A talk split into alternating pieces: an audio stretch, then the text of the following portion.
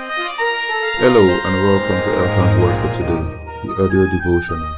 God bless you as you listen.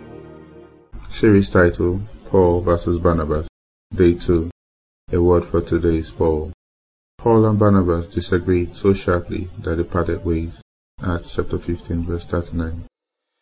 The heated argument between Apostle Paul and Barnabas, documented in the book of Acts, is one no pastor would find easy to resolve.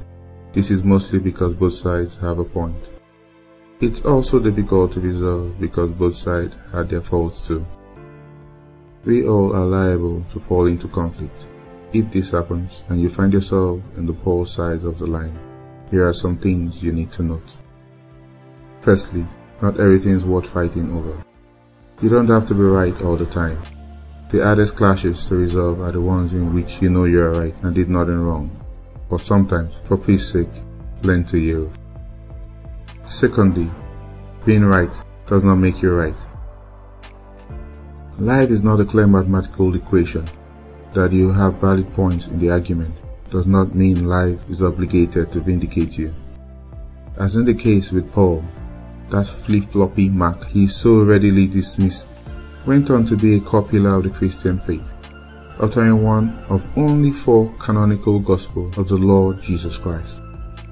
In fact, that same Mark became so strong in ministry that Paul was practically begging for him at the time when everyone else deserted him, as stated in 2 Timothy chapter 4 verse 11.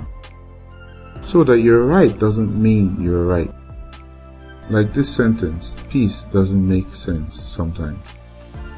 Finally, Relationships are more important than being right. Paul, you may be a big apostle now, but remember that it was this same Barnabas that endorsed you before the brethren.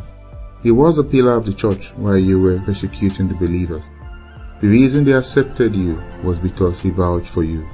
Acts chapter 9 verses 26 to 27. For the sake of honor and relationship, you should let some things slide. Amen. More blessings await you today. You will not miss them in Jesus' name. This was an audio recording of Elkan's Word for Today, the audio devotional for growing believers by Greg Elkan. For more information on other edifying resources, visit us at www.gregelkan.com. That's G-R-E-G-E-L-K-A-N.com.